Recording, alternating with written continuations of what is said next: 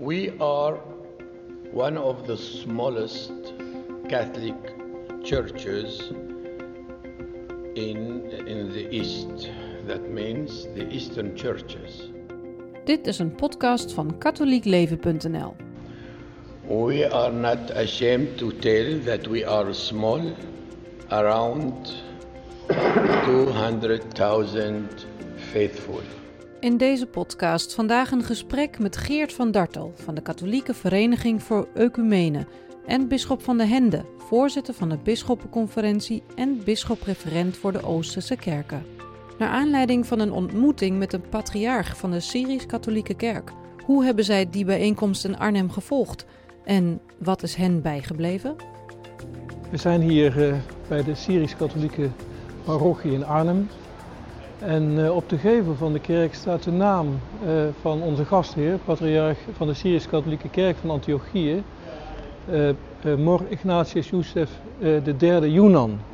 de patriarch van de Syrisch-Katholieke Kerk, die naar Nederland gekomen is voor de diakenwijding die gisteren hier heeft plaatsgevonden in deze kerk.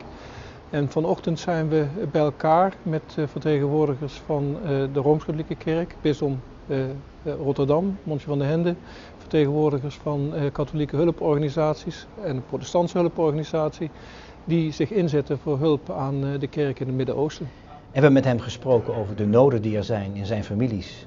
Door de ontwikkeling in Libanon en Syrië, gebrek aan medicijnen, gebrek aan voedsel, school is ingewikkeld. En hij kwam ons vertellen over de moeilijkheden die hij tegenkomt om het kerkelijk leven, maar ook het menselijk leven van zijn gelovigen uh, mogelijk te maken. En dat het daardoor ook wel uh, heel wrang is als je ziet dat door allerlei politieke omstandigheden het leven van christenen in Syrië en in, Irak en ook in Libanon moeilijke tijden doormaakt. The question I hear often of many people, either in Lebanon or Syria or Iraq, the three countries, neighboring countries of the Middle East, is the following question. Beatitude, we will continue to live in our land or we will be expelled like others? Nou, toch wel de hele grote zorgen uh, waar alle drie genoemde landen nu voor staan. In Irak gaat het misschien weer iets beter, dat zit weer in een fase van opbouw.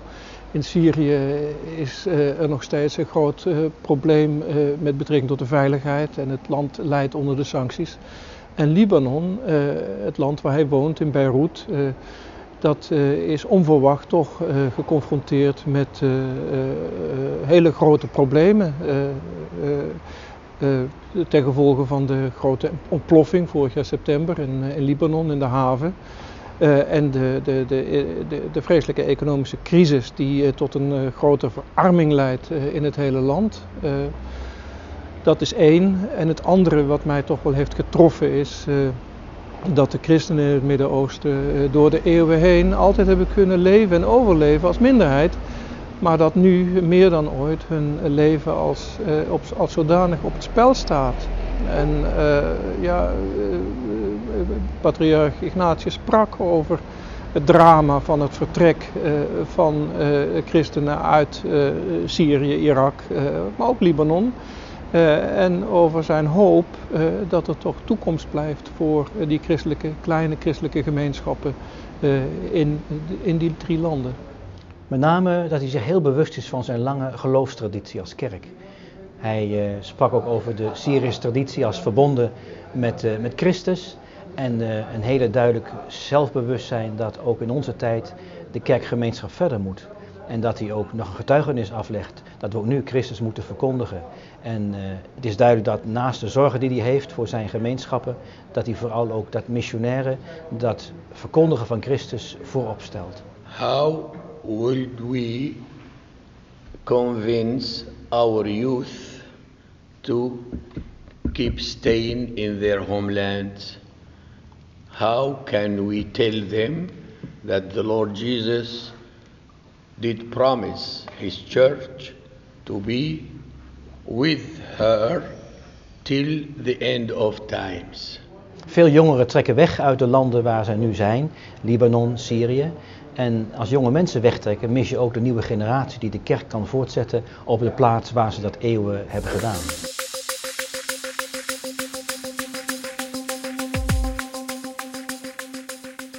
And the chaos is the biggest enemy to all minorities, particularly Christians, because Christians have no means to defend themselves, no militias to fight, no arms, weapons, and we also like we miss the numbers.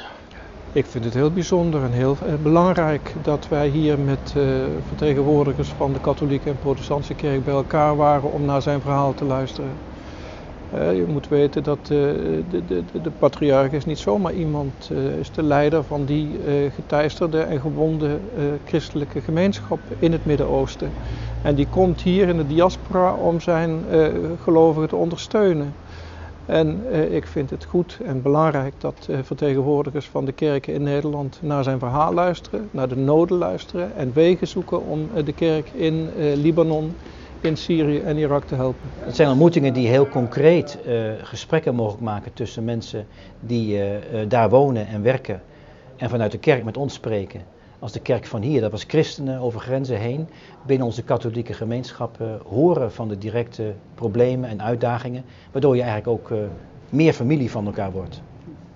And people cannot get their money, their savings from the bank, and therefore we are in so horrendous situation, and we are so sad to tell you that the middle class in Lebanon is disappearing. We try to help those who really are uh, needy people with food baskets, with uh, medic- uh, medicine, uh, with the uh, education of their children. We, as a small church in Lebanon, we still have two schools. We did exempt our children of all expenses of the school. Ik hoop dat, uh, dat, uh, dat we uh, weer een nieuwe impuls kunnen geven aan de, de, steun van de kerk in, in, in Libanon, in het bijzonder de Syrisch-katholieke gemeenschap. En ik ben getroffen door de, de manier waarop de Syrisch-katholieken hier in Arnhem en in Nederland hun, hun, hun parochie en hun geloofstraditie koesteren en, en, en voortzetten. Eh, de hartelijkheid van de ontvangst, eh, de openheid van het gesprek. Dus dit heeft me heel goed gedaan, Daphne. Dus hoe ga ik weg? Met meer informatie, met een concreet beeld van iemand die in deze gemeenschappen leeft. Eh, en ook met het voornemen om daar aandacht voor te vragen. En waar wij kunnen helpen, dat we graag te willen doen. Dit was een podcast voor katholiekleven.nl. Bedankt voor het luisteren.